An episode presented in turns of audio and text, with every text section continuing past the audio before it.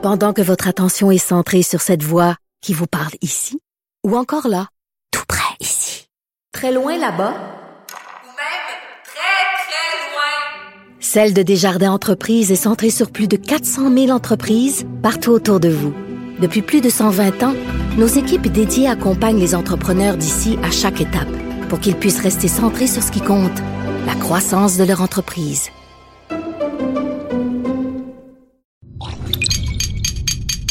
Cube Radio.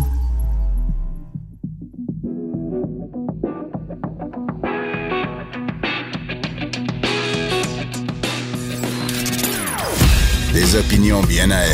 Sophie Durocher. Son franc-parler ne laisse personne indifférent. On n'est pas obligé d'être d'accord.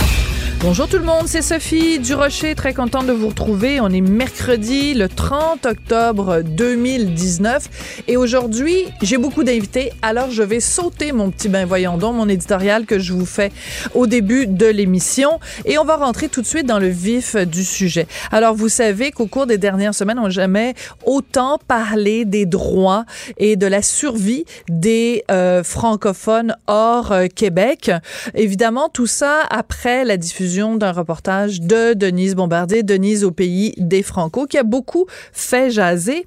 Et justement, tout récemment, dans le journal Le Droit, donc euh, le journal francophone à Ottawa, euh, on a pu lire une lettre signée Julie Lockman, docteur Julie Lockman. Elle est médecin de famille, elle est militante pour les droits des francophones en Ontario et euh, l'état des lieux qu'elle fait de la, la propondérance ou de la survie du français en Ontario est pas très reluisant. Alors, je voulais lui parler absolument. Elle est au bout de la ligne. Docteur Lockman, bonjour. Bonjour, Madame Durocher. Votre texte est très fort. Ça s'intitule Denise ou Déni. Donc, vous mettez un petit peu en opposition. Est-ce que c'est Denise Bombardier qui a raison ou est-ce que nous, les Franco euh, à l'extérieur du Canada, du, du Québec, est-ce qu'on n'est pas un peu en déni? Euh, pourquoi vous avez voulu écrire cette lettre-là, Docteur Lockman? Ça fait plusieurs années que je, re, que je remarque ce qui se passe chez nous, que ce soit dans le village où je pratique à Embrun ou à l'hôpital Montfort ou en général à Ottawa. Et puis, euh, je voyais la réaction des gens qui s'offusquaient des propos de Mme Bombardier. Et je me suis dit, coudon, est-ce que c'est juste moi ou euh, elle a possiblement raison avec tout ça? Puis j'ai décidé tout simplement d'envoyer ma lettre d'opinion. Et puis, euh, voilà.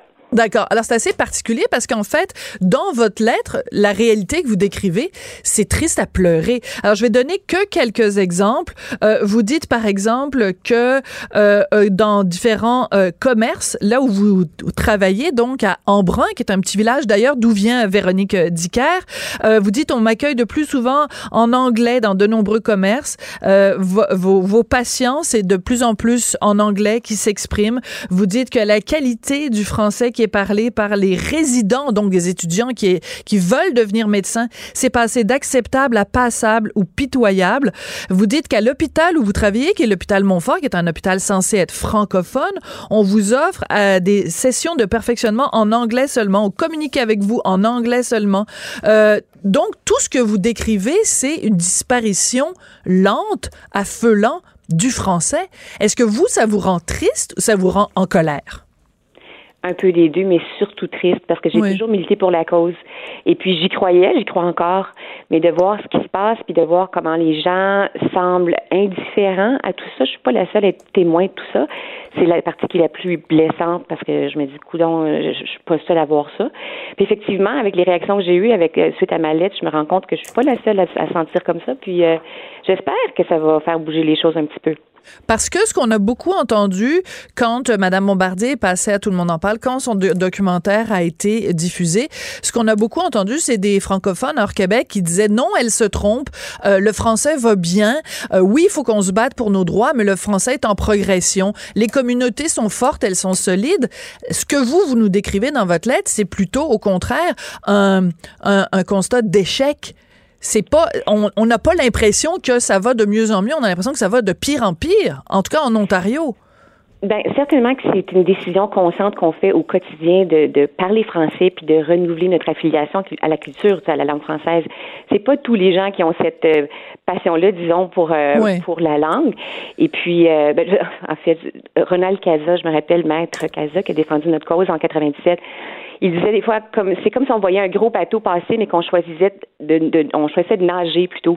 Euh, c'est noble comme choix, oui, mais ça devient extrêmement essoufflant avec le temps, sinon insoutenable de toujours, toujours devoir justifier notre notre euh, notre existence en tant que minorité linguistique. Oui, parce qu'on se rappelle quand même que euh, quand Doug Ford, donc premier ministre de l'Ontario, a décidé de rejeter du revers de la main le projet d'une université francophone et bon d'autres mesures anti-francophones, il y a quand même eu un soulèvement au Québec ici. On a vraiment fait preuve de solidarité avec la cause des, des franco-ontariens, mais en même temps, si les franco-ontariens eux-mêmes délaissent le français pour l'anglais, euh, ben c'est un c'est plate, c'est triste. ça veut dire que nous, on, on, veut bien appuyer des gens qui se battent pour le français, mais s'ils arrêtent de se battre, on fait quoi? On fait quoi, docteur Lockman? Ben, je pense que c'est pas une question d'arrêter de se battre, puis je pense que le Québec va y passer tout autant.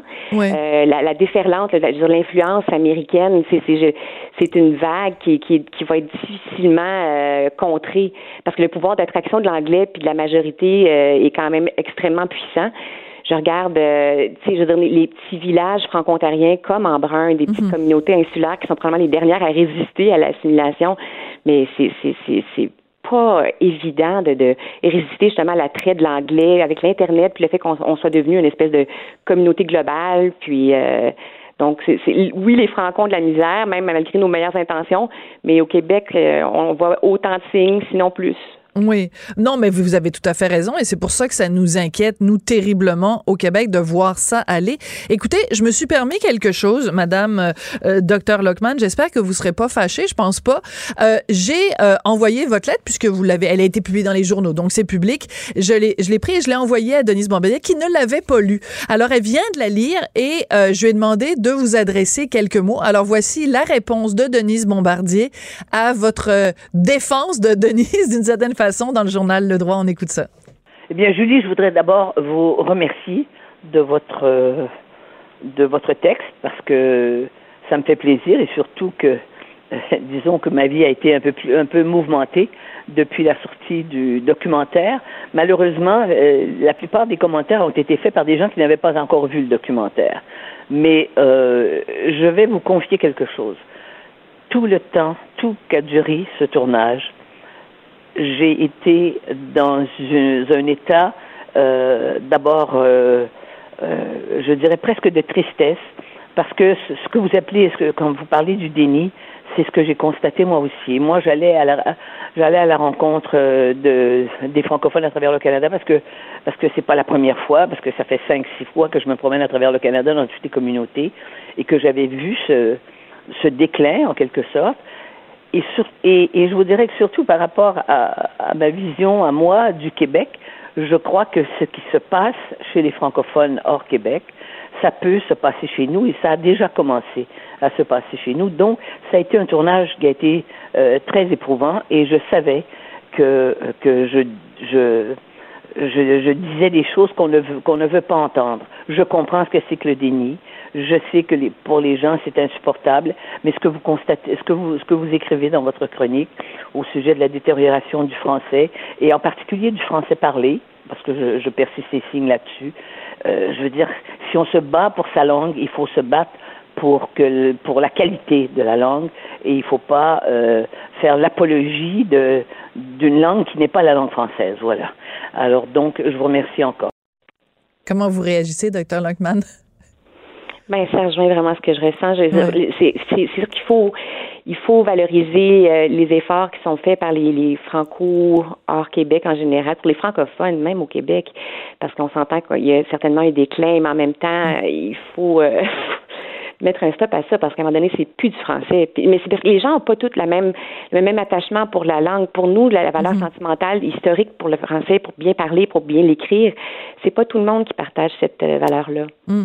Parce que moi, je le remarque, par exemple, euh, au Québec, la quantité euh, de commerces qui ont des noms anglais. Puis là, on se dit, bon, c'est pas grave qu'il y a un magasin à Laval, un restaurant à Laval qui s'appelle Leo's Tap Room. Oui, mais c'est parce que si, à un moment donné, il y a plus de commerces avec des noms anglais que des noms français, des émissions de télé qui ont des noms anglais, open mic, euh, euh, tu sais, euh, coup de food, tu sais, je veux dire, c'est, c'est, c'est pernicieux parce que ça se fait petit à petit. Puis à un moment donné, c'est ça, hein? C'est, Ça Mhm. se fait petit à petit, puisque vous nous décrivez en Ontario, c'est ça.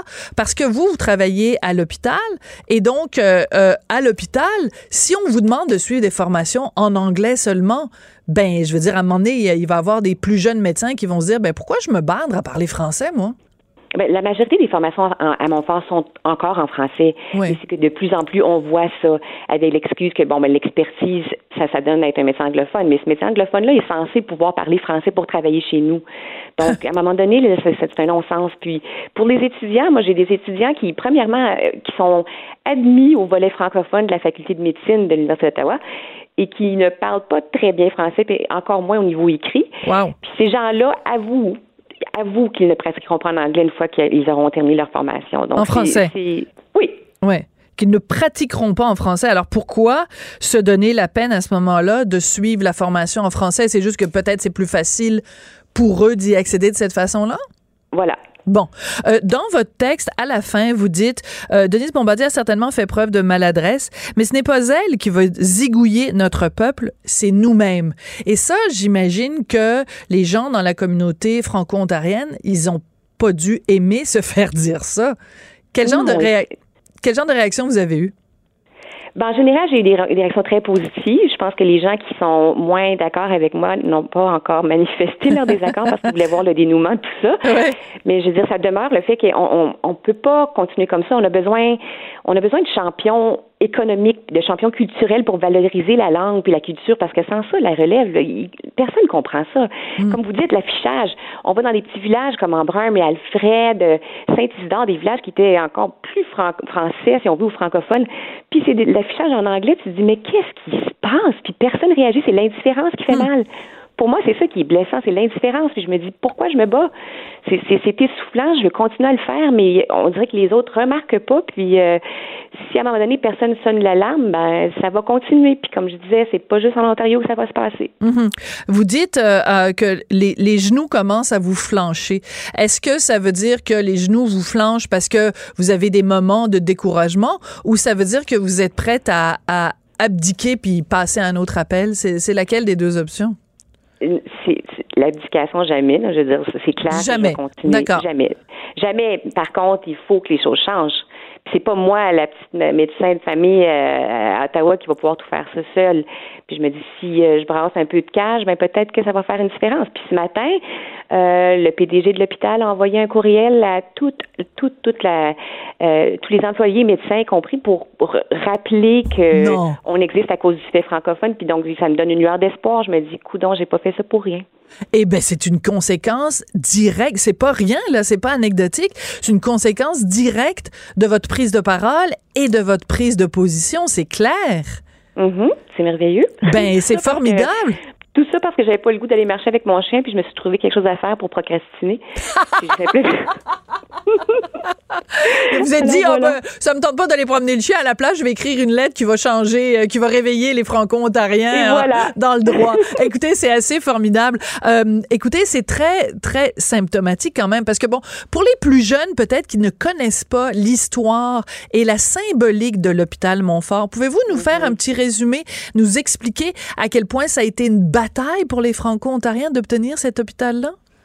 Ben, je dirais essentiellement, on avait notre hôpital, nous, on, on se posait même pas de questions. Moi, j'avais commencé là en 94, et puis c'était vraiment, c'est la famille francophone. Oh my God, c'était merveilleux, disons. En 97, Mike Harris arrive en nous annonçant que l'hôpital Premier ministre de l'Ontario, oui. Voilà.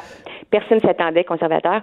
Euh, personne s'attendait, puis ça a fait tellement, euh, ça a réveillé. C'est vraiment la, la, la, la maman ours qui s'est réveillée finalement. Puis ça, ça, c'était tellement beau de voir la, la, la réaction. Puis je me rappelle encore de de la manifestation qui s'est faite euh, à Ottawa où est-ce qu'on a réussi à réunir 10 000 franco de partout, puis il y avait des francophiles, des, des Québécois, il y avait des franco-ontariens, bon.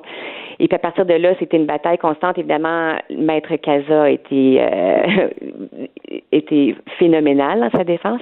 Mais euh, ça a été une fois que ça a été fait, c'était bien, puis c'est le fun. On a notre hôpital franco-ontarien, mais maintenant c'est en train de se, on a grandi comme hôpital premièrement. Mm-hmm. Puis je pense que toute la, question francophone a été peut-être négligée euh, ou dissoute dans le, le, le les, disons, les élans pour agrandir, pour offrir un meilleur service, etc. Mais là, je dirais que l'aspect francophone en a pris un petit peu pour son rhume. D'accord. Donc, c'est important c'est de, mentionner, donc, le, premier ministre menaçait de, de finalement de, de fermer l'hôpital ou enfin de le... De, voilà. Donc, ça devient, c'est pas juste un hôpital où on peut se servir en français, ça devient le symbole de la résistance francophone en Ontario. Parce qu'il y a bien des gens qui diraient, ben là, c'est quoi leur problème? sais ils ont juste à aller voir le médecin puis dire euh, I am sick, I need to go to the doctor, là, que ça leur fait comme différence de parler en français. Donc, si on abdique pour les soins en français, ça veut dire qu'on abdique après pour l'éducation en français, pour les commerces en français. C'est le, le début de la fin, finalement. Montfort, c'est une institution clé. Donc, si on perd ça à Montfort, là, on est fait à l'os. Si vous pouviez, euh, bon, parce que nous, on est diffusé évidemment au Québec, partout à travers euh, le Québec, euh, si vous, vous pouviez donner un message aux Québécois pour euh, nous, nous, nous, nous réveiller un petit peu, nous brasser la cage, comme vous avez fait avec les Franco-Ontariens, pour euh, la survie du français, vous nous diriez quoi, docteur? Pendant que votre attention est centrée sur cette voix qui vous parle ici, ou encore là, tout près ici, très loin là-bas, Celle de Desjardins Entreprises est centrée sur plus de 400 000 entreprises partout autour de vous. Depuis plus de 120 ans, nos équipes dédiées accompagnent les entrepreneurs d'ici à chaque étape pour qu'ils puissent rester centrés sur ce qui compte, la croissance de leur entreprise. Lockman? Je dirais d'aller passer euh, une soirée euh, au restaurant avec un groupe d'anglophones. en Ontario? peu importe où. Parce que je veux dire, moi, ma vie, euh, c'est bien plus fun de vivre en français en général. Je, je, fais des blagues, mais euh, je pense que les gens réalisent pas. Puis je pense que c'est un phénomène aussi québécois.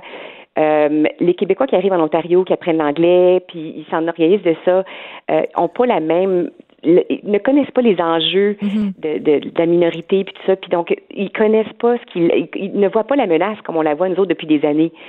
Donc si je peux vraiment qu'ils s'inspirent de ce qu'on vit parce que ce qui se passe chez nous va arriver chez vous d'ici dix ans là. Ça fait peur. Ça me fait de la peine de vous entendre dire ça. oui c'est tout à fait vrai toi oui. Ben écoutez, euh, merci euh, d'avoir été celle qui euh, n'est pas allée promener son chien, qui à la place a, écrit une lettre dans les journaux pour brasser la cage. C'est extrêmement apprécié. Merci beaucoup, docteur Lockman. Merci à vous. Alors, elle s'appelle Dr Julie Lockman. Elle est médecin de famille, une militante de longue date pour les droits des francophones en Ontario. Alors, je vous invite à lire sa lettre qui s'intitule Denise ou Denis, dans laquelle, en fait, elle donne pas mal, beaucoup raison à Denise Bombardier dans son, son constat sur euh, la diminution du français dans l'extérieur du Québec. On n'est pas obligé d'être d'accord. Pour nous rejoindre en studio. Studio à commercial cube.radio. Appelez ou textez. 187 cube radio. 1877 827 2346. Le spectacle s'intitule Le diable est une gentille petite fille. Euh, et en effet quand on la regarde elle a l'air d'une gentille petite fille mais son humour est corrosif effrontée, cinglant parfois. Elle s'appelle Laura Lune, c'est une humoriste belge et elle sera, elle sera donc ce soir à 20h à l'Olympiade de Montréal. Bonjour Laura, comment allez-vous? Ça va très bien et vous? Alors j'adore, oui ça va très bien, merci. J'adore le titre de votre spectacle, Le diable est une gentille petite fille, parce que pour ceux qui ne vous connaissent pas, qui vous auraient pas vu quand vous êtes venu cet été à Comédia ou il y a quelques années quand vous êtes venu au Grand Rire de Québec, je vais vous décrire, si, si vous le permettez. Bon, vous êtes une très belle femme, euh, blonde avec les yeux bleus, un visage charmant, souriant et euh, quand vous montez sur scène et que vous faites de l'humour, vous parlez de grosses bites, de coït anal, euh, vous dénoncez en fait avec beaucoup d'humour évidemment les gros machos. C'est ce contraste un petit peu entre votre apparence physique Et le type d'humour que vous faites, c'est votre marque de commerce, en fait. Oui, c'est vrai. Les, gens me disent souvent, quand on te voit arriver sur scène, on s'attend vraiment pas du tout à ce que tu vas dire. Et souvent, oui, les gens me disent, on est, on est vraiment surpris, en fait, de voir qu'autant d'horreur euh, sortir de ta bouche. et effectivement, ouais, je joue vraiment sur ce décalage entre mon apparence de, de petite fille innocente que j'ai vraiment dans la vie de tous les jours et les, mon humour noir qui est mon humour aussi de, de la vie de tous les jours. Donc finalement, c'est assez naturel ce décalage. Parce que je dis, bon, des exemples, vous parlez, bon, de grosses bites coïtanales, mais vous parlez, par exemple, d'une mère qui, qui, abandonne son enfant, qui son enfant, qui l'amène à l'orphelinat parce que, bon, euh, pas plus capable de le supporter. En fait, vous êtes à la fois une femme indigne, une mère indigne, une fille indigne. Euh, bref, vous, vous, jouez vraiment sur le côté euh, de, dénoncer, en fait, toutes sortes de situations qui, à vos yeux, sont, aberrantes. Donc, en fait, vous êtes aussi une militante d'une certaine façon, non? Je me vois pas trop comme une militante. En fait, moi, j'ai vraiment, sur scène, j'avais juste envie de parler de sujets qui me touchaient. Donc, c'est vrai que je parle de gros sujets de société comme de l'avortement, de l'éducation, des attentats, des religions, euh, plein de gros thèmes de société, euh, parce que euh, ça me fait du bien d'en parler, ça fait du bien d'en rire, parce que finalement, on se dit, bon, puisque le monde est, est, horrible, finalement, il vaut mieux en rire. Et voilà, c'est vraiment une envie, de, une sorte de besoin d'avoir envie de parler de toutes ces choses-là. Mais vous dites, bon, que vous parlez d'attentats et de religion. Bon, on sait qu'en Belgique, à Molenbeek, il y a quand même une, une, une communauté très musulmane très importante. Et puis, bon, il y a eu quand même des attentats en Europe. On n'a pas besoin de revenir dans les détails sur chacun d'entre eux. Vous, vous, vous, donnez le droit de monter sur scène et de rire des attentats? Alors, euh, oui, en fait, moi, je, je, je, considère vraiment que je, je, ne me moque pas, mais que je, euh, je ris avec les gens parce que c'est vraiment, pour moi, une façon d'amener un, un, regard différent. Et pour moi, d'amener de, l'humour au sujet de sujets euh, très graves, c'est c'est une façon de aussi dénoncer, bien sûr, de faire passer des messages, mais finalement de, de rire ensemble et mm-hmm. D'avoir un truc finalement fédérateur autour de choses qui se passent dans le monde contre lesquelles euh, euh, voilà on, on, peut rien faire et, et, finalement voilà de retrouver un truc fédér quelque chose de fédérateur. Peut-être de désamorcer aussi peut-être une tension sociale qui existe puis de dire ben si on en rit peut-être qu'on va moins se taper sur la gueule. Ça, ça je sais pas. C'est vrai que ça peut avoir des effets positifs euh, c'est parfait mais mais oui c'est clairement clairement désamorcer aussi. Et puis je pense que surtout euh, parfois les gens me disent quand t'as abordé tel sujet je me suis dit aïe aïe aïe ça ça va pas passer j'ai pas envie de rire de ça. Et en fait je me suis surpris moi-même à rire de ce que tu as dit parce que c'était plus drôle que, que, que, trash en fait. Et c'est ça que j'essaie de faire. J'essaie de vraiment d'amener les gens à rire des choses en, en amenant les choses intelligemment. Et, et moi, mon but, c'est pas de choquer les gens, c'est pas de les heurter, c'est juste de rire ensemble en fait. Voilà. Alors au Québec, on en a quelques-uns des humoristes qui font de l'humour plus trash. Je pense en particulier à Mike Ward. Aux États-Unis, il y avait George Carlin. Il y a Louis C.K. qui fait vraiment un humour plus euh, trash. Euh, mais tous les noms que je vous donne, c'est des garçons. Et euh, est-ce que, bon, vous devez, ça doit faire 850 000 fois que vous faites poser la question, mais dites-vous que c'est la première fois que moi je vous la pose. Est-ce que justement le public a plus de difficultés ou plus de facilité à prendre de l'humour trash quand ça sort de la bouche d'une jolie blonde aux yeux bleus? Il y a un peu les deux. Il y a un côté, euh, souvent on me dit, euh, tout ce que vous dites de la bouche d'un homme, ça paraîtrait beaucoup plus trash et beaucoup plus violent. Et du coup, comme vous avez cette façon, ce physique très très innocent euh, et de, de, femme très douce, finalement ça passe mieux et vous pouvez aller plus loin. Parfois on me dit ça. Et je pense que c'est un peu vrai. Je pense que c'est vraiment mon physique me permet d'avoir finalement la sympathie des gens et la façon dont j'amène les choses me permet peut-être d'aller plus loin qu'un homme qui dirait les choses de façon beaucoup plus crue et beaucoup plus frontale. Et inversement, par parfois, j'ai quand même aussi des, des gens qui me disent Ah, c'est scandaleux de dire ça, surtout de la bouche d'une femme, c'est vraiment scandaleux. Ah oui? Et parfois, j'ai des gens de réaction aussi. Donc, euh, venant de la bouche d'une femme, vous n'avez pas le droit de parler de coïtanal ou de bite. Je sais pas pourquoi je reviens tout le temps avec ces deux trucs-là, mais parce que ça m'a comme, euh, ça m'a comme frappé. Mais par exemple, de l'avortement, vous avez quand même le droit de faire des blagues sur l'avortement. Vous êtes une femme, vous avez quand même ce droit-là. Tout à fait. Moi, j'estime que j'ai le droit de parler de ce que je veux.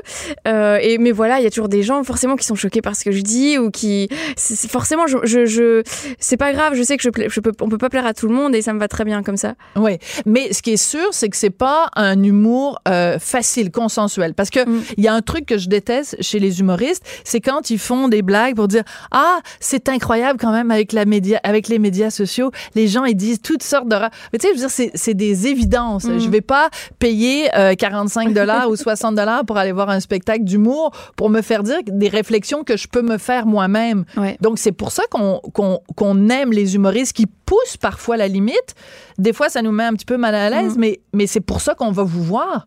Je pense- vous brassiez la cage un Oui, peu. je pense maintenant, ce qui est chouette aujourd'hui, c'est que les gens me connaissent de plus en plus et donc les gens qui viennent me voir viennent chercher cet humour-là et du coup, c'est des voilà, c'est des gens, ça, ça, ça marche bien parce que c'est des gens qui sont fans de cet humour et qui sont fans de, du fait de dépasser les, les limites, tout ça et du coup, ça se passe, ça se passe bien, ouais. Parce que si, en fait, vous, vous commenciez, mettons, à mettre un peu d'eau dans votre vin, ben, les gens seraient déçus parce que c'est votre, votre marque de commerce. C'est vrai, mais cela dit, moi, je me pose jamais, quand j'écris, je me pose aucune question. Je me dis jamais, est-ce que c'est trop trash, est-ce que c'est pas assez trash? Vraiment, ça, me- c'est- mon humour naturellement, en fait. Donc, ça qui est, je, je- surtout, je me laisse toutes les libertés quand j'écris. Je pense c'est très important parce que si je commence à penser, est-ce que ça va choquer ou pas, euh, du coup, je serai plus sincère. Donc, voilà, je me mets aucune limite et puis je me dis, bon, on verra bien comment ce sera pris. D'accord. Alors, on va écouter un extrait de votre bande-annonce, en fait, la bande-annonce de, de, de votre spectacle. Ça donne un petit peu une idée, mais c'est sûr que c'est pas un sketch au complet. Ouais. Ça donne un petit peu une idée du type de blague de, de où, jusqu'où vous pouvez aller trop loin. Bonjour, Madame la girafe. Jamais de toute ma vie, mon cœur n'a battu de cette façon. Se trouvant fort séduite par les doux mots du lion, Léa prit une légère cuite et se fit défoncer le fion.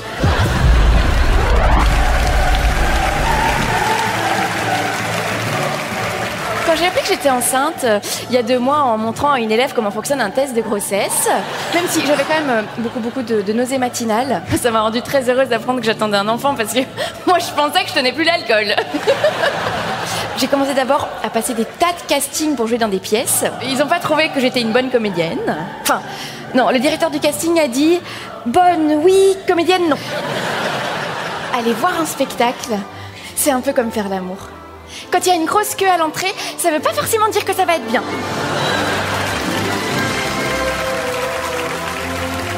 Alors, quand vous parlez, par exemple, dans, dans, dans un des extraits qu'on entend, où vous parlez d'un directeur de casting qui a dit t'es bonne, mais comédienne non, c'est un petit peu quand même un commentaire sur euh, sur euh, MeToo et tous ces, ces directeurs de casting ou tous ces gens dans le milieu qui euh, t'es obligé de coucher pour euh, pour avoir un rôle. Euh, est-ce que euh, justement le fait qu'il y a eu ce mouvement MeToo, est-ce que ça a changé le type d'humour que vous faites ou ça vous a donné encore plus envie d'aller d'aller et de faire euh, ces blagues pour remettre un peu les gros machos à leur place? Euh, en fait, honnêtement, ça m'a donné ni plus envie ni moins envie parce que je m'étais déjà. avant, j'avais envie de parler de ça parce que euh, quand j'ai écrit ce sketch, c'était quelque chose qui m'était arrivé. Ah je oui. m'étais fait draguer par un directeur de casting, tout ça, et donc j'avais envie d'en parler dans ce sketch et, et de me foutre de sa gueule finalement. Mais, euh, mais voilà, le fait qu'il y ait le mouvement après, c'est très chouette. C'est un mouvement, je- je- c'est chouette que les langues se délient comme ça. Et, euh, et, et du coup, c'est vrai que ce sketch a, a repris un peu de. euh, ça, ça, ça, ça, a bien, ça a bien fonctionné que, que j'en parle dans ce sketch. Mais c'est pas forcément le mouvement qui m'a donné envie d'en parler en tout cas. D'accord. Donc, parce que, en fait, vous l'aviez vécu vous-même. Mais en fait, si vous parlez avec d'autres, euh, d'autres femmes qui sont dans ce milieu-là, c'est rare quelqu'un qui est dans ce milieu-là et qui aurait rien vécu ou rien vu de tel. Oui, je pense, mais je pense aussi que c'est quand même dans beaucoup de milieux parce que quand on a vu le mouvement MeToo, euh, il y a des, des, de se faire draguer, de- de- d'avoir des, des commentaires misogynes. Je pense que ça arrive dans, peu dans tous les dans tous les milieux. Et, et c'est vrai que ouais, dans ce milieu-là aussi, surtout que c'est un milieu vraiment euh, où on est très axé sur les apparences. Donc moi, je, je sais que par exemple, quand on me présente, quand je fais des comédie clubs, des comédie clubs, pardon, on va dire ah, ce soir nous avons la très jolie Laura Lone et le très talentueux euh, un tel. Mais mais pour les filles, on va toujours accentuer Ouais. le côté physique, le côté que c'est, enfin voilà. Mais voyez, parce que moi aussi, je l'ai fait ça. Oui. Parce que oui, mais parce que aussi c'est c'est le fait que vous soyez très jolie, ça c'est c'est un contraste entre votre humour très euh, crade et votre alors Oui, oui, il y a je- aussi ça. Oui, ce que je veux dire, c'est que vous, vous l'avez, vous m'avez décrite parce qu'on est en, en radio, mais souvent dans les comédie clubs, on va m'annoncer, on va annoncer pour un homme euh, le- très talentueux et pour une fille Je la comprends. jolie ou la voilà. Et c'est le côté de, de mettre ça en, en opposition qui est un petit peu bizarre parfois. Oui, tout à fait comme si vous n'étiez que jolie ou comme si euh, vous aviez moins de talent que quelqu'un Oui, d'autre. voilà, c'est ce qui vous caractérise, c'est votre beauté. oui, voilà. C'est tellement ancré que ça, ça choque pas, mais c'est des petites choses comme ça qu'on remarque et on se dit ah, c'est vrai que c'est quand même euh, c'est particulier comme. euh, Alors, quand vous venez, vous dites donc vous êtes venu cet été Comédia, vous êtes déjà venu le Grand Rire de Québec puis différents euh, spectacles. Est-ce que vous vous sentez le besoin d'adapter votre humour pour le Québec ou euh, on comprend tout? Ben, je suis un petit peu. euh, quand je suis venue là au mois d'août, j'ai fait des petites adaptations. Et puis finalement, on m'a dit Ah, mais ici, nous, on aime bien justement quand vous gardez vos références françaises. Ouais. Et, enfin, moi, je suis belge à la base, mais voilà, j'ai plein de références euh, euh, françaises. Et, et finalement, je me dis ce soir, je pense que je vais. euh, Pendant que votre attention est centrée sur vos urgences du matin, vos réunions d'affaires du midi, votre retour à la maison ou votre emploi du soir, celle de Desjardins Entreprises est centrée sur plus de 400 000 entreprises à toute heure du jour. Grâce à notre connaissance des secteurs d'activité et à notre accompagnement spécialisé, nous aidons les entrepreneurs à relever chaque défi pour qu'ils puissent rester centrés sur ce qui compte, le développement de leur entreprise. Essayer de garder euh, euh, voilà mes références et faire quand même des petits clins d'œil au Canada je pense et au Québec mais mais voilà je plus au Québec, parce que si vous êtes référence au Canada, il y a peut-être des gens qui vont se lever.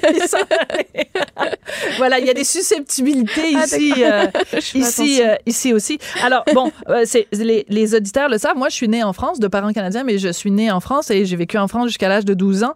Et quand j'étais petite, tu sais, au Québec, on fait des blagues de Newfie, on fait des blagues de, de- sur les habitants de Terre-Neuve. Ouais. C'est un petit peu le- les souffres-douleurs euh, au Canada. Et en France, on fait des blagues belges. oui c'est vrai Alors, je trouve ça très drôle que quelqu'un qui est belge fasse de l'humour en France où c'est vraiment une tradition là, de faire des blagues Ouais. sur les Belges. Oui. Donc, quand vous voyez des Français qui font des blagues sur les Belges, est-ce que ça vous fait de la peine? Est-ce que c'est politiquement incorrect en 2019 de faire des blagues belges? Oh ou non. vous les trouvez drôles, ces blagues-là? oh non franchement moi je suis pas du tout euh, susceptible puis comme je me moque de tout et de tout le monde j'ai aucun problème à ce qu'on se moque des Belges donc euh, donc ça va mais ce que j'aime bien en fait euh, c'est ce côté la petite guerre belge Belgique France et, et en fait en France je suis un peu l'humoriste belge qui vient se moquer des, des Français. Et ça marche aussi. Et puis eux finalement vont, vont se moquer de moi gentiment. C'est un- c'est une sorte de des petites moqueries bon enfant. C'est plutôt plutôt chouette comme ambiance. Alors, euh, je vais vous en raconter deux. On va voir si vous les riez. Alors, euh, comment on fait pour rendre un Belge fou? Ah je la connais pas celle-là on, lui, on le met dans une pièce ronde et on lui dit qu'il y a une frite dans un des coins. et l'autre, c'est euh, un Belge qui dit à un Suisse pourquoi vous avez euh, un ministère de la marine vu que vous avez on sait que la Suisse est, un- est un territoire Ouais. qui a aucun contact avec la mer. Pourquoi vous avez un ministère de la marine? Et le Suisse lui répond ben, vous avez bien un ministère de la culture. je ah, pas. vous les avez lus je toutes les, toutes les je les deux. connaissais pas ni l'une ni l'autre Puis il y a aussi euh, le, le sous-marin belge qui fait euh, pourquoi le sous-marin belge a coulé? Vous savez pas? Non. Ils ont fait une journée porte ouverte. Bon, Elles sont marrantes celles-là, je les connaissais vous, pas en du tout. vous connaissez Mais aucune non, de mes trois blagues non, pas du tout. Je suis beaucoup plus vieille que vous, donc c'est des blagues qu'on faisait dans les années 70. Peut-être qu'en 2019, on fait d'autres blagues. Mais les blagues belges euh, venant du Québec sont plus marrantes que les blagues belges françaises. Ah oui, bon, ben alors ça doit être ça. Laura Lone, merci beaucoup. Donc, je rappelle que vous êtes euh, ce soir à 20h à l'Olympia de Montréal et que le spectacle s'intitule, mais le titre est vraiment parfait, Le diable est une gentille petite fille. Merci beaucoup. On ne sait pas s'il s'habille en Prada ou pas. Oh, on verra ce soir. On verra ce soir. La réponse ce soir. Merci beaucoup, Laura Merci Lone. beaucoup à vous.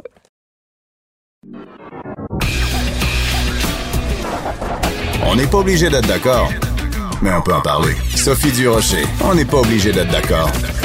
Cube Radio. Je veux que sur mon ma pierre tombale ce soit ce soit écrit elle a bien vécu et un jour elle a fait rire une humoriste belge en lui racontant une blague belge. Bon, en tout cas, vous écouterez le segment précédent et vous comprendrez. Demain, c'est l'Halloween, 31 octobre. Donc, euh, si vous n'avez pas encore trouvé votre costume, on vous allez peut-être avoir des idées, des suggestions, parce que j'en parle avec le designer, styliste et chroniqueur mode Jean Héroldi. Bonjour, Jean. Comment vas-tu? Ben moi ça va bien. Écoute, euh, mon fils cette année pour l'Halloween ce costume en Joker, donc le personnage euh, interprété par Joaquin Phoenix dans le film du même nom. Et euh, oui, sauf que ben tu sais c'était quand même un personnage violent qui tue six Ouais. personnes à l'intérieur du film. Est-ce que c'est politiquement incorrect de déguiser mon fils en Joker? Moi, je trouve qu'à un moment donné, à l'Halloween, on peut tous s'amuser. Moi, j'étais de ceux qui avaient deux costumes d'Halloween pendant la même soirée, qui allaient, me- qui allaient me changer en plein Ah, milieu de la oui. soirée pour jouer des tours aux gens. J'adore ça. Euh, je trouve que c'est la soirée qu'on devrait enlever justement tout, là, tout ce qui est euh, politically euh, incorrect. Là. Euh, moi, je pense que la soirée d'Halloween, on a le droit. Écoutez, euh, moi, je me suis déjà déguisé en asiatique. Je me suis déjà costumé euh, en personne, euh, en, en personne noire. Même d'ailleurs, dans le temps, aux saisons de Claudine, je montrais aux gens comment faire pour se déguiser à l'Halloween puis avoir une peau foncée. Euh, c'est sûr qu'on peut, on peut se déguiser en lapin, on peut se déguiser en chat, mais encore là, on se demande aujourd'hui si la, si la SPCA reviendra pas contre nous tellement qu'on ne sait plus là qu'est-ce qu'on peut se déguiser puis qu'est-ce qu'on ne peut pas se déguiser. Et c'est un peu triste parce que cette journée-là, ça peut être une journée tellement le fun si c'est bien fait. Mais surtout que, écoute, depuis la nuit des temps, les gens, il y a comme une journée, tu sais, c'est la notion du carnaval, c'est qu'il y a Ben oui. une journée par année où on, où on transgresse.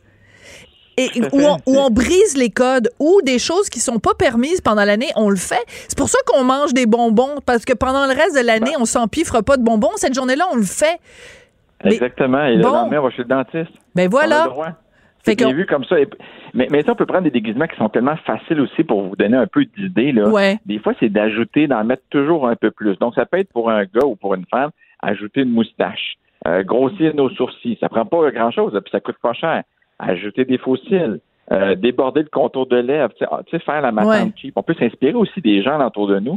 Souvent, euh, ça nous inspire beaucoup. Et de fouiller dans sa garde-robe, de ressortir des vieilles affaires, d'ajouter un gros grain de beauté, mettre trois, quatre petits poils dedans comme les, les gens de sorcières. Là, ça, ça, ça nous dit que c'est une sorcière. Vous avez les cheveux plats, frisez-les cette journée-là. Vous avez les cheveux frisés, on raidit les cheveux, on se met des cernes en dessous des yeux, on se magane un peu. L'Halloween, c'est pas juste pour être très, très beau, très, très belle. Et naturellement, comme tu disais, les personnages de films, c'est des bonnes idées. Ça, peut être autant Rambo que la sœur volante. Là, on peut aller, là, on en a plein de personnes qui peuvent nous inspirer.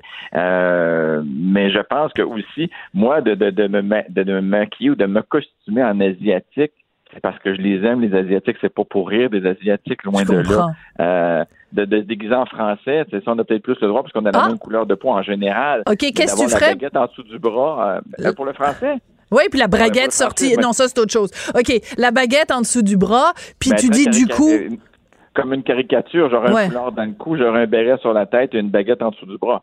Ouais, mais ça, tu vois, moi qui suis née en France, Sûrement Et- une bouteille de vin de l'autre main. Ouais, c'est ça. Mais là, moi, je vais te dire attention, là, c'est des stéréotypes. Tous les Français sont pas des alcooliques. Tous les non. Français sont pas, tu vois. Non, mais je m'en fous, je m'en tape, je m'en contre Saint-Cyboirise. Ben. Mais c'est justement ça qui est drôle. C'est aussi, c'est aussi, il faut arrêter à un moment donné de tout dramatiser. Je te donne un exemple, OK? La compagnie euh, Kmart, euh, j'ai j'ai vu ça passer sur les médias sociaux, a décidé de retirer, il faisait un, un déguisement pour les petites filles. Euh, C'était un- une robe de mariée, mais pour les vraiment les toutes petites filles, 4-6 ans. Puis là, il y a des parents outrés qui ont dit, ben voyons, euh, tu sais, il y a des child brides, il y a- on, on se bat contre ça, le mariage forcé chez les enfants dans différentes cultures, il y a ça, on se bat contre ça. Donc, retirer le, le, le, le costume. Qu'est-ce que tu penses quand on commence à forcer des compagnies à retirer des costumes? Donc, on leur dit, vous n'avez pas le droit de vous habiller de cette façon-là. Moi, je peut-être peut-être que dans ces pays-là, on peut les retirer, mais ici, c'est pas l'image qu'on a de la robe de mariée, c'est pas ce qui nous vient à l'image en premier, c'est plus un rêve ou un trip de petite fille pour le plaisir, la petite princesse. Donc, il n'y en a pas de problème. Mais souvent, même, tu sais, euh, on, on pense là à Justin Trudeau euh, quand, euh, quand il s'est- s'est déguisé en noir. C'est pas les noirs qui sont fâchés. Souvent, c'est les blancs qui sont fâchés Mhm. d'avoir vu que c'est maquillé en noir. Moi, j'ai des très bons amis qui sont noirs, puis ils ont trouvé ça drôle, ils ont trouvé ça le fun, puis à la limite, ils ont trouvé ça sympathique. Euh, donc, il faut arrêter. Mais j'ai un costume à vous proposer là, Ah! qui coûte vraiment rien et qui fait rire à tout coup. Essayez de prendre une paire de bonnes nylons. Ouais. Vous vous mettez, euh, vous, vous coupez, vous coupez la jambe naturellement et vous vous la mettez sur la tête. Ouais. Et là, vous retirez, vous remontez, ça fait un lifting, et vous faites des trous dans le bon nylon au niveau des yeux. Je vous jure, il n'y a pas de costume plus drôle que celui-là. Bon, écoute, moi, je- j'en parlais avec mon, mon mairie hier soir et lui disait, ben, de toute façon, on peut plus s'habiller en rien. Parce que moi, au début, je voulais m'habiller en Greta Thunberg. Je me serais fait juste, euh, j'aurais mis deux tresses, puis j'aurais eu l'air fâché tout le temps. J'aurais regardé. Puis là, Richard, il dit, tu peux pas faire ça parce que là, les gens vont penser que tu ris des autistes. Je ris pas des autistes, je ris de, du côté fâché, fâché tout le temps de Greta Thunberg. Ça, c'est, pas, pas possible, c'est pas correct. Alors, Richard m'a dit, la seule personne, le seul individu sur Terre dont tu peux rire librement, c'est un homme de 50 ans hétéro. Fait que j'ai dit à Richard, je, dis, je vais me déguiser en toi. Donc, je pense que je vais me déguiser en Richard Martineau demain. Ou Donald Trump, lui, on dirait qu'on. Ben là, on compare pas mon mari à Donald Trump, sinon je te parle plus pour le restant de tes mais jours. non, mais c'est pas la même couleur, là. C'est pas, on n'est pas dans la même. Les Non, mais cheveux orange. Il n'y a pas de problème. Les hommes politiques, on dirait qu'il n'y a pas de problème. Oui, ben c'est ça. C'est, on dit tout le temps, il faut pas ridiculiser les gens sur leur aspect physique. Et Dixit, les gens qui sont tout le temps en train de rire des cheveux oranges de Donald Trump. Mais ça, évidemment. Non.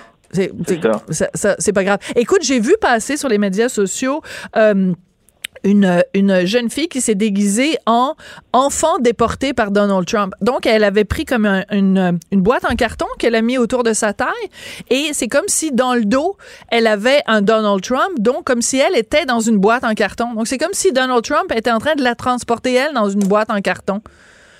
Il faut aller chercher ça loin quand même. Mais c'est drôle. Je veux dire, c'est une journée pour rire. C'est une journée pour euh, peut-être passer des messages en même temps. Moi, l'année passée, je sais pas si c'était un message, je me suis déguisé en Karl Lagerfeld. Ben, je me mois après, il est rappelle. décédé. Ben, ah, OK. fait, que j'ai fait- dit- fait que j'ai dit aux gens autour de moi, je me déguise en toi l'année prochaine, tu peux commencer à avoir peur. Bon, je me déguiserai pas en Richard Martineau, alors. Non, je ferai pas ça. Je te ferai pas ça. Ça dépend. Si, si, si- en tout cas, si les assurances sont bonnes, dis-le moi, mais sinon, je ferai pas ça. Ouais, non, j'aime trop. trop de misère, par contre. hein. J'ai la barbe. J'ai juste à me grisonner un peu plus. Puis encore, je suis assez proche. Oui, puis il faudrait que tu sacres tout le temps. Puis, euh, ouais, ça, t'es capable. Puis, qu'est-ce qu'il faudrait que tu fasses d'autre? Euh, ben, c'est ça. Juste euh, toujours un veston avec euh, une chemise bleue pâle euh, en dessous. Mais trêve de Oui. plaisanterie. Je pense que le message qu'on veut lancer tous les deux, Jean, c'est regarde, c'est une fête. Ça s'appelle la fête de l'Halloween. On peut-tu fêter? Puis les Fêtons. enfants ont tellement de plaisir. là. Moi, je suis en train justement de rapetisser un saut pour ma fille. Elle se déguise en Ah, oui. cheerleader là, de je sais pas quelle école cette année. Là, c'est comme euh, tous ses amis sont déguisés comme ça. Euh, puis c'est le fun de les voir. Ils se préparent. L'autre, c'est un squelette, le maquillage euh, au niveau du visage. Regarde, c'est le fun de laisser voler, c'est la créativité. Puis euh, les gens, les gens qui pensent le négatif, c'est sûr que dans la vie, moi, je suis, je suis porté à avoir la moitié du verre plein et pas la moitié du verre vide. Donc, le côté Ouais. négatif, des fois, je le vois pas, peut-être pas assez, justement. Mais euh, regarde, cette fête-là, c'est une belle fête. Euh, il faut en profiter puis laisser voler. Ceux, ceux qui veulent euh, qui veulent faire vivre leur fantasme et de se déguiser dans ces personnages-là, c'est un bon moment aussi, ça passe bien. Donc, euh, il y en a pour tout le monde. Ouais, tout à fait. Pour tous les goûts. Puis rappelons-nous que, ben, tu sais, on dit que c'est une fête pour rire, mais c'est aussi pour faire peur. Fait que vous pouvez peut-être vous déguiser en différentes personnes qui. euh, Ben, C'est pour faire peur, mais à la limite, pour avoir du fun. tu sais. Mais non, c'est sûr. on s'amuse. Mais moi, j'aimerais beaucoup que tu m'envoies la photo de ton déguisement demain. Ouais, mais c'est ça, je sais pas là, parce que je veux pas vendre le punch non plus, parce que mes collègues de Cube sont en train de, de m'écouter. Ben c'est parce que je veux pas qu'ils sachent tout de suite en qui euh, je me déguise. Non, mais tu sais, j'ai un, vieux t-shirt à la maison, ça dit je parle féministe. Je l'avais porté quand j'étais allée à tout le monde en parle pour parler de féminisme, et euh, plein de féministes m'avaient écrit en disant comment osez-vous porter un t-shirt vous identifiant comme féministe, alors que nous, comme féministes, on veut rien savoir de vous, ben, vous êtes pas de la bonne sorte de féministe. Donc je pourrais faire comme un jeu de mots, me déguiser en féministe qui est pas une vraie féministe, mais qui est pas, tu sais, que- en tout cas, ça pourrait être très drôle, mais il y a juste moi qui la comprendrais, je pense. Ouais, ben toi puis euh, quelques-uns. Quelques-unes? Oh, une. Ouais, aussi. OK. Ah, je sais pas si on- je sais même plus si on a le droit de faire des commentaires genrés en 2019. Jean, c'est un plaisir. Donc, euh, Ça fait plaisir. Puis bon Halloween, mangez des bonbons, mais brossez-vous les dents. Très bon, merci, merci. Dentiste, dentiste Héroldi. Jean Héroldi est designer. je suis là-dedans de avec mes enfants, puis ça coûte cher hein, tu peux faire. Oui, c'est vrai. C'est vrai. Alors, Jean Héroldi, journée. designer, styliste et chroniqueur mode. On n'est pas obligé d'être d'accord, mais on peut en parler. Sophie Durocher, on n'est pas obligé d'être d'accord. Cube Radio. Donc, on l'a appris hier, le Québec euh, devient la province la plus restrictive en matière d'usage du cannabis. On savait déjà que, par exemple, ici, on n'a pas le droit d'avoir quatre plants de cannabis alors que c'est permis dans d'autres provinces. Mais à partir du 1er janvier euh, 2020, donc, il va falloir avoir 21 ans pour consommer cette drogue-là. On en parle avec Jean-Sébastien Fallu, qui est professeur en psychoéducation à l'Université de Montréal. Monsieur Fallu, bonjour. Bonjour. Quelle mauvaise idée. Oui, une fausse bonne idée, comme on dit. Ouais. Qu'est-ce que vous en pensez? Dites-nous le fond de votre pensée. Ah, le fond de ma pensée. Euh, paternalisme, populisme et euh, politique extrêmement bête. euh, qui part de bonnes intentions, évidemment, en tout cas je l'espère, là, parce que des fois, justement, par populisme, on fait des choses en politique qui répondent à des euh, impératifs de réélection. Là, j'espère qu'on n'est pas juste là-dedans. Euh, protéger les jeunes, c'est sûr que c'est louable, euh, mais malheureusement, euh, tout nous a montré que c'est pas ce que ça va faire. Ça va pas protéger les jeunes et même euh, il y a des grands, des grands risques que ça empire la situation des jeunes parce que ils vont continuer de consommer. Euh, faut, bon, faut, faut jamais mettre tout le monde dans le même panier. Là. Il y a certainement quelques jeunes très minimes, minoritaires, Mhm. probablement très peu à risque, qui peuvent répondre favorablement à une interdiction, mais c'est vraiment marginal et ça va faire à peu près aucune différence euh, en termes sanitaires populationnels. Mais bon, peut-être que pour un ou deux jeunes, il faut, faut être nuancé, il y a peut-être un peu de positif là. Mais le reste, c'est ça. Les jeunes vont continuer de consommer. La prohibition les en a, les en a pas empêchés. Une interdiction comme celle-là ne le fera pas non plus. Ils vont s'approvisionner effectivement au marché légal qu'on essaie de remplacer, c'est pas comme ça qu'on va y arriver. Euh, des produits qui sont pas contrôlés en termes de qualité, Voilà. là, moisissures, pesticides, euh, insecticides euh, et, et métaux lourds euh, et qui peuvent avoir des, des- des effets néfastes sur le cerveau, mais aussi, je dirais même surtout, ne pas savoir du tout quel taux de THC on- Voilà. on, on obtient. Et c'est le THC, faut-il le rappeler, qui est le principal suspect des effets potentiellement néfastes pour les jeunes.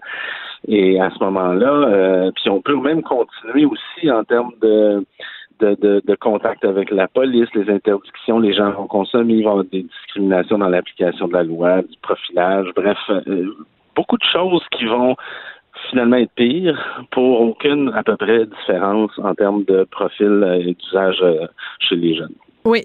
Et l'autre aspect, donc, parce que ça, c'est à partir de 2020, mais dès samedi, il va être interdit de consommer de la marijuana sur la, vie, la voie publique. Bon, là, à un moment donné, moi, je comprends plus. J'habite un building à plusieurs étages et la loi, écoute, quand on signe le loyer, c'est écrit. Vous n'avez pas le droit de consommer du cannabis à l'intérieur de votre appartement. Il y a une terrasse. Il est interdit de consommer du cannabis sur la terrasse. Là, le gouvernement dit, sur la voie publique, j'aurais pas le droit de consommer du cannabis. Il n'y a pas de café de cannabis à Montréal comme il y en a, euh, mettons, à Amsterdam. Alors, euh, c'est légal, mais moi, j'ai 54 ans, puis il y a aucun endroit où je vais pouvoir le consommer. Euh, Effectivement, juste avant de parler de ça, parce que c'est tout aussi important, juste dire que pour ce qui est de l'âge de consommation à Oui. 21 ans, il y a aussi un problème avec l'âge de maturité. À 18 ans, on peut faire toutes sortes de choses risquées, incluant notamment consommer de l'alcool, qui est un produit globalement plus dangereux que le cannabis, et ça, ça n'a aucun sens, et d'ailleurs, ça va être contesté devant les tribunaux. Euh, mais euh, oui, la- la- la- la- l'aspect, parce que le projet de loi 2, c'est, en gros, c'est cinq grands chantiers de Mhm. modification. Là. Il y a aussi des distances là, euh, des universités et cégep, l'interdiction de possession sur les campus universitaires et collégiaux, bon, mais surtout aussi euh, l'interdiction dans les lieux Il faut quand même euh, souligner que le ministre Carman a entendu raison là, dans les commissions, dans la commission parlementaire, parce qu'il voyait bien effectivement que ça avait aucun bon sens qu'on ait un produit légal pour lequel une très large partie de la population n'avait aucun lieu pour le consommer. Voilà. Une fois, les gens vont le consommer et ils vont être arrêtés. Donc, il a entendu raison, il a accepté un amendement à l'effet d'autoriser euh, la consommation de cannabis dans certains parcs où il n'y a pas d'activité culturelle économique. Euh, donc, ça exclut tous les festivals. Et, et dans les villes euh, pour lesquelles le conseil municipal aura adopté une résolution en ce sens. Donc, ça, ça veut dire quoi? Ça veut dire que dans plusieurs villes, Ben oui. il n'y aura aucun endroit. Et euh, dans d'autres, ben, comme l'a bien illustré euh, le caricaturiste euh, Serge Chaplot, Mhm. ben, il va y avoir des, des parcs à poteux à côté des parcs à chiens, euh, des enclaves là, pour consommer. Euh, et évidemment que ça ça a aucun bon sens. Puis euh, surtout, effectivement, qu'il n'y ait aucun endroit pour consommer. Euh, c'est, ça fait ça fait encore une fois euh, une discrimination dans l'application de la loi qui fait qu'il faut être euh, propriétaire euh, et avoir euh, un, un propriétaire pas non plus de condo, là, mais de, là, de, de, de- de pouvoir consommer chez soi. Puis en plus, on, on, veut pas que les gens s'en, s'en fument et en fument leur famille à l'intérieur, mais Voilà. là, c'est ça qui est possible pour ceux-là. Et tous les autres, ben effectivement, il n'y a aucun endroit pour consommer, ce qui, ce qui encore une fois est loin d'être applicable. Oui, puis surtout que si on donne donc le choix, ce qui est ce, qui est ce que fait M. Carman, à chacune des municipalités d'avoir, ça veut dire qu'on va devoir se promener avec une carte. Puis c'est pas une caricature, là, ça va vraiment être ça. C'est que de- dès que tu passes d'un- d'une municipalité à l'autre, les règlements changent. Donc, euh, si je suis à Beauharnois, j'ai le- droit. Si je suis à Candiac, j'ai pas le droit. Fait que, tu sais, à un moment Ouais. donné, là, on va quoi? Il va y avoir dans chacune des municipalités, il va y avoir des trucs au, au coin de chaque rue disant si t'as le droit ou si t'as pas le droit. Je veux dire, c'est- c'est la maison des fous d'Astérix, là. c'est effectivement la maison des fous d'Astérisque et tout ça pour euh, parce que moi, justement, je, pensais à ça la semaine dernière. Je savais pas que le projet de loi serait adopté, mais je savais que ça s'en venait. Et je me promenais dans Montréal, puis je me disais, ça fait un an que la, légalisation est là, et quel est au juste euh, le problème qu'on veut prévenir en interdisant la consommation dans les lieux publics? Parce que, franchement, il n'y a rien euh, de vraiment évident là qui a changé. Il y a peut-être un petit peu plus d'odeur ici et là, mais franchement, c'est un bel exemple d'une politique qui n'a absolument aucun euh, problème à régler, mais qu'on adopte quand même. Probablement euh, ici, oui, pour des raisons euh, populistes électorales. Bon, on peut choisir l'adjectif. Oui, parce qu'il faut rappeler quand même, la seule et unique raison officielle, en tout cas, à euh, cette légalisation-là, telle que présentée en tout cas par euh, Justin Trudeau et les libéraux, c'était de dire on va mettre la clé dans la porte du marché noir. Mais je veux dire, en remontant ça à de 18 à 21 ans, qu'est-ce qu'on fait les, gens, les jeunes de 18 à 21 ans qui de plus ont, ont, le droit depuis un an, on, leur dit à partir du 1er mm. janvier, on te retire un droit que tu avais. C'est quand même assez fascinant. Oui, oui. En, fait, la loi fédérale avait trois objectifs, mais c'est vrai qu'on a surtout dans, dans sa mise en marché parlé de remplacer le marché illégal. Mais il y avait aussi euh, réduire l'accès pour les jeunes et améliorer la santé publique, mais on a très peu parlé des deux derniers, surtout le dernier. Mais effectivement, c'est pas avec des lois qui euh, limitent le nombre de SQDC, euh, des lois qui augmentent l'âge d'accès qu'on va remplacer le marché illégal. Et puis moi, je suis toujours un peu, euh, je souris, voire je suis irrité, agacé quand j'entends euh, des gens dire ben on, ça marche pas cette loi-là, on remplace pas le marché illégal. C'est certain que ça se fait pas du jour au lendemain, puis c'est certain ça. Il faut donner le temps. Que ça se fait pas. Il faut donner le temps, il faut essayer d'adopter des politiques puis des lois puis des règles qui favorisent le marché illégal. Oui, tout à fait. Bon, alors, euh, comme vous l'avez dit, ben moi, je pense que ça, résume assez bien paternalisme et populisme. Jean-Sébastien Fallu, merci beaucoup d'être venu euh, échanger avec nous. Vous êtes professeur en psychoéducation à l'Université de Montréal et c'est un dossier que vous connaissez de, de près et que vous suivez de près. Merci beaucoup d'être venu nous en parler. Merci, au plaisir. C'est comme ça que se termine. On n'est pas obligé d'être d'accord. Je voudrais remercier Samuel Boulay-Grimard qui est à la mise en onde, Hugo Veilleux qui est à la recherche. Et puis, ben, je vous dis au revoir et on se retrouve demain. Écoutez, ça me laisse quand même quasiment 24 heures là, pour penser à mon déguisement. Bon, on peut pas euh, se déguiser en aucune euh, personne d'aucune minorité. Des personnages fictifs, ben il y a toujours quelque chose qui accroche. Je pense que finalement c'est Martineau qui a raison. Je vais me déguiser en homme blanc hétéro de 50 ans. Pour écouter cette émission, rendez-vous sur cube.radio ou téléchargez notre application sur le Apple Store ou Google Play.